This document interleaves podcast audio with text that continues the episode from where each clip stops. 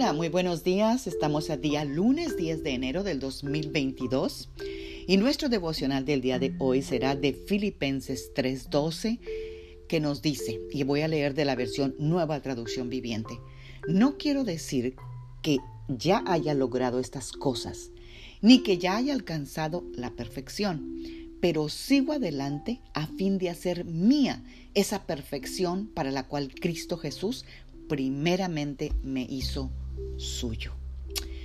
Amadas guerreras y guerreros de Dios, este versículo empieza diciendo, no quiero decir que ya haya logrado estas cosas, ni que ya haya alcanzado la perfección.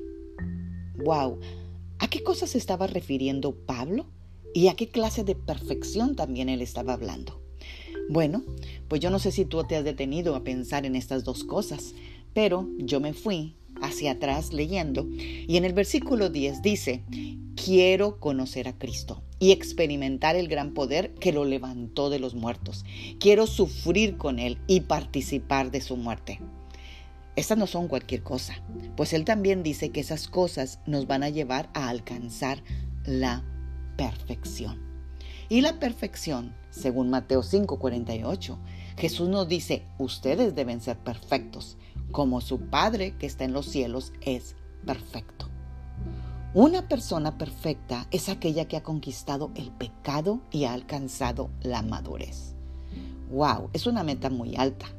Es una meta que tenemos y tenemos toda la vida para perseguirla, pues la Biblia dice en Efesios 4:13 que ese proceso continuará hasta que todos alcancemos tal unidad en nuestra fe y conocimiento del Hijo de Dios y que seamos maduros en el Señor. Es decir, hasta que lleguemos a la plena y completa medida de Cristo.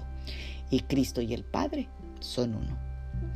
Nosotros sabemos y hemos pedido muchas cosas a nuestro Señor para este año 2022. Y sabemos que vamos a tener metas maravillosas y todas aquellas cosas que nosotros hemos marcado en nuestro corazón también para que sucedan. Pero por encima de todo, lo que logremos hacer o que Dios haga, hay algo que no debemos olvidar y es esa meta la cual Pablo nos dice en Filipenses, de la cual él mismo dice, yo me esfuerzo, yo prosigo, no me detengo, sigo adelante hasta alcanzarla, pues es por la cual Cristo me salvó y es de ser como Él, como Él es, y si yo soy como Él, soy como el Padre. Esa es una meta gloriosa. Esa meta nos hará seguir adelante. Esa meta no nos hará ser flojos. Esa meta no nos hará ser, eh, dejar de luchar. No nos dejará de tener esperanza, ya que mientras alcanzamos las metas nuestras, Dios alcanzará en nosotros la meta para la cual nos salvó y es de ser como Cristo. Oremos esta mañana.